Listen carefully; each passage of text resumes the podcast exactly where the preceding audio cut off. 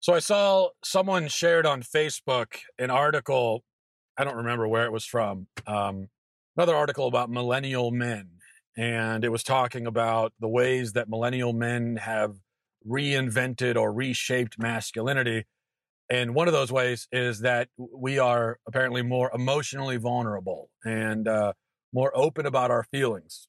And you hear this a lot nowadays. This is um, that this is an improvement, an improvement on the on the male gender is that now, as we are more enlightened and more progressive, younger men tend to be more open, We're eager to share our feelings and to talk about our feelings.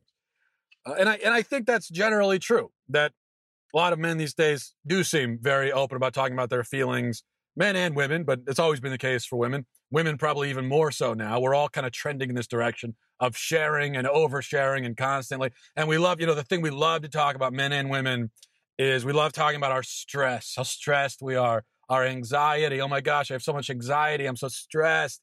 So much anxiety. I'm stressed. I'm busy. Look, li- listen to me. I'm so busy, everyone. You want to hear about how busy I am? That's the thing I've noticed. People love talking about how busy they are, they are how little sleep they got the night before, um, how stressed they are, and about their anxiety. That's just we love talking about. And I think it's kind of a status symbol because if, well, I got, you know, I didn't get a lot of sleep and I'm busy, means I'm obviously an important person. So I get the admiration of being an important person, but I also get a little bit of pity too. So it's a nice little, it's admiration with this nice thick coating, this icing of pity on top of it. And it just makes for one sweet cupcake, I guess, as far as, as far as we're concerned. I'm going to differ a little bit with um, with some people, though, because although I recognize that men are more emotional these days and more willing and anxious and eager to talk about their feelings, I don't see it necessarily as an improvement. I think we're losing something of what a man is supposed to be, especially in the home and in the context of a marriage or you know as as as both a husband and a father as I've been thinking about as I've been thinking about this, my mind went back to a story that I read in um, a book called The Gulag Archipelago, which is actually a, fe- a three volume work written by Solzhenitsyn, and it's a great classic um, series of books. Not exactly pick me uppers. It's about it's a history of the Soviet labor camp system. So if I'm looking for lessons about marriage, obviously the first place I look if I'm looking for insights into marriage, I'm going to look at a book about the Soviet labor camp system. That's because, you know, that's where. Um, no, I just I, I I I think it was in the second volume. There's this quick anecdote that Solzhenitsyn relays. He, he's he's talking about a he gives a general history of the labor camp system. He also talks about his own experiences. He spent several years in the Gulag himself, and he kind of intersperses his own experiences within the larger tale of the history of uh, Soviet Russia, which, not to spoil it for you, but if I had to summarize the two volumes that I've read, if I had to summarize 2,000 pages, I would say it all boils down to this Soviet Russia, not a fun place, it turns out, actually. Not, not a great place. If you ever get in a time machine or trying to decide where to go, don't go to Soviet Russia because you will end up in a gulag and you're not going to enjoy it. I know it's kind of a shocker. So he um he recounts one scene in the book that I thought was the most powerful illustration of married love of uh, of at least the, the most powerful illustration of a husband's love that I've read anywhere outside of um, the Bible. And it stands in direct contrast to this idea of the overly emotional, open, constantly sharing and oversharing man. So this is the story. Um, takes place in a prison camp sometime in the 1920s, I believe. Uh, a man named Osorgin, who's been arrested on some trumped up charge, as was common in Soviet Russia, and he was scheduled to be executed by firing squad. And on the day that he was scheduled to be executed and he was told he's going to be executed, it just so happened that his wife had already boarded a boat and was on his on her way to come visit him. Of course, not knowing about any of this. He wanted to see his wife one more time, and he certainly didn't want her to come all that way and then discover that he'd just been killed. And I'm sure he was also worried that if she showed up and he'd just been executed or he was being executed, that they may arrest her for knowing about it because that's the way things worked in Soviet Russia is that if your family member was arrested, whatever happened to them, whatever their fate was, wherever they ended up, whether it was in a camp in Siberia or um, six feet underground, you weren't allowed to know. And so if she did find out, that may per- put her in jeopardy. So he pleaded with the with the guards and asked them to allow him to see his wife one last time when she comes, and uh, just to spend some time with her. And he assured the guards that once she leaves, he will offer himself up to be executed. And the guards agreed. But of course, the condition is you can't tell your wife. You can't even hint at it. She cannot come to find out or suspect that there's something bad about to be happening about to happen to you. So not he couldn't even let a facial expression across his face that may tip her off. So he spent two or three days with her. They were together the whole time, and he never hinted. He never let on, except for one brief moment when they were taking a walk by a lake, and his wife looked over and caught him for a moment, clutching, clutching his head in torment and agony, thinking about what he was about to face. And she asked him what was wrong, and he quickly said nothing. And then finally, when her visit was over, um, she got on the boat. The boat was pulling away, and as the boat was pulling away, he was already undressing and preparing to be shot. Now, I find this so powerful because it's an example, the most extreme example I've encountered, of a man shouldering a burden, carrying a cross for his family, being in emotional anguish, and not sharing it, not talking about it, keeping it to himself, carrying the load by himself. And this is what men, not quite to this extent, but hopefully most of us, but this is basically what we are meant to do for our families. We are meant to shoulder burdens, to carry a cross. We're told to love our wives like Christ loved the church. And we know that Christ died for the church. He suffered and sacrificed. And he also didn't complain either. He, he, he did it with patience and grace and love. There was only, there was just the one, the one moment, the one very human moment in the garden uh, at Gethsemane, where Jesus wanted some of the apostles there um, in this really vulnerable, painful moment for Christ. But famously, they fell asleep on the job, and so they couldn't even give him that little bit of comfort the one time that he asked for it. So that's what we're called to do to strive to carry the largest portion of the burden that we can and to do it without complaining, without holding it against our wives or our children, without resentment, without demanding acknowledgement, without martyring ourselves, without feeling the need to constantly talk about it. We're called, in other words, to be stressed and to have anxiety and to not constantly say, Oh, I'm so stressed. I'm so stressed out. Everyone listen to me about my stress. I have so much anxiety. Listen, no, we're called to sometimes just shut up and deal with it and not force everyone around us, including our wives, to accompany us in our self pity and misery all the time. I think as modern men, we tend to make one of two mistakes when it comes to this, um, or perhaps we make both mistakes.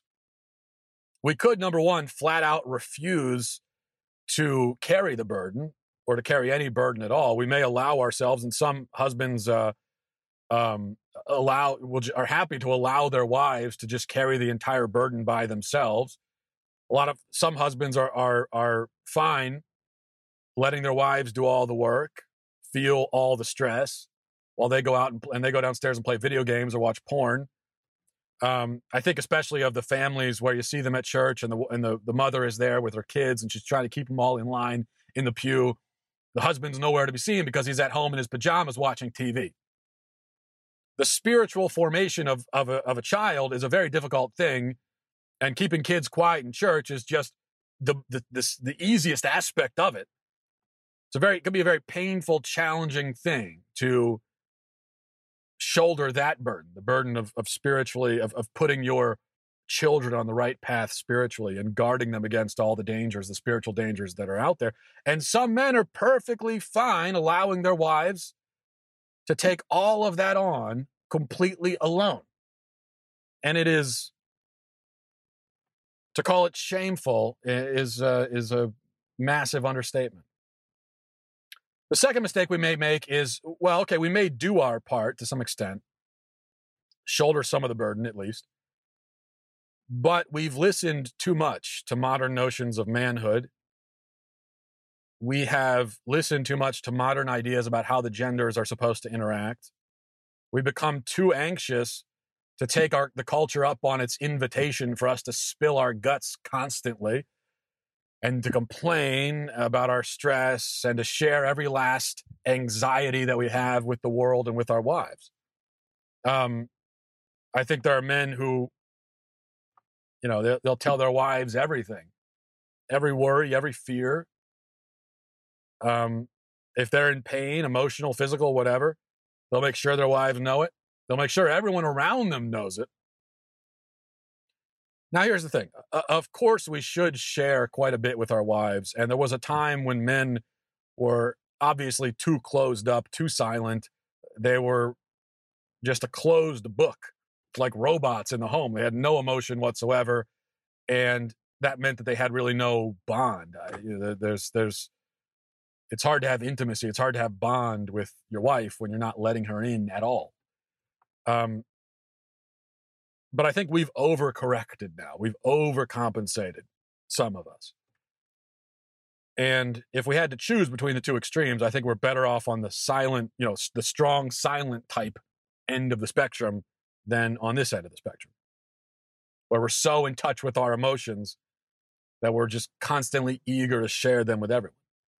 Not just our wives, but uh, the other day I, I saw on my newsfeed, and this is not an uncommon sight. You see this all the time. I saw a guy, an adult male, probably about my age, unleash a whole torrent of personal complaints and anxieties right there on the internet for everybody to see for public consumption.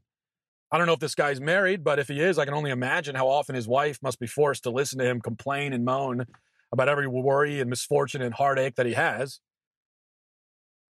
I think a balance is needed here. But the fact remains that sometimes I believe a man has to carry a fear, a worry, a concern, a pain, and to keep it to himself. Carry it himself. I think a man has to sometimes be willing to be stressed out and not show it, tired and not show it, fed up and not show it,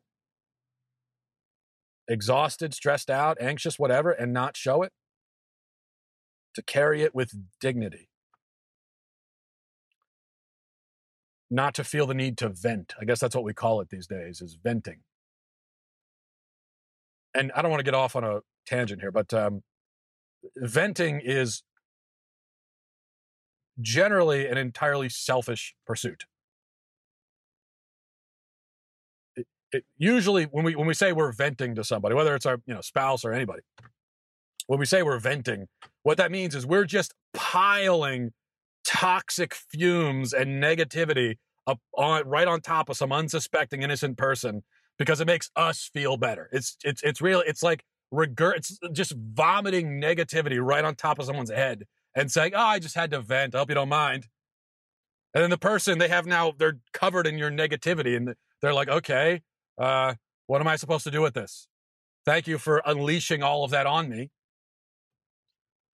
That's men and women. I think. I think uh, all of us, all men and women, we're all we're, these days we're all a little bit too eager to vent and to constantly complain all the time. But a man, especially, I think, has to be willing sometimes to come home from work where he deals with not only the stress of earning a living, but also the underlying stress, the constant stress of being um, of, of, of, of being responsible for sustaining and feeding his family and the worries that come with that, the what ifs, the what thens, all the different things. But he has to come home and be immediately thrust back into family life and the duties of family life with all of those concerns and stresses and responsibilities that come with that. And he has to make that transition suddenly, like flipping a switch, just like that. And with, without always letting on how exhausted, how burdened he feels. Because not everything should be shared. Sometimes a man should be willing to be a man and carry it himself. That's not to say that he can never speak with his wife about anything.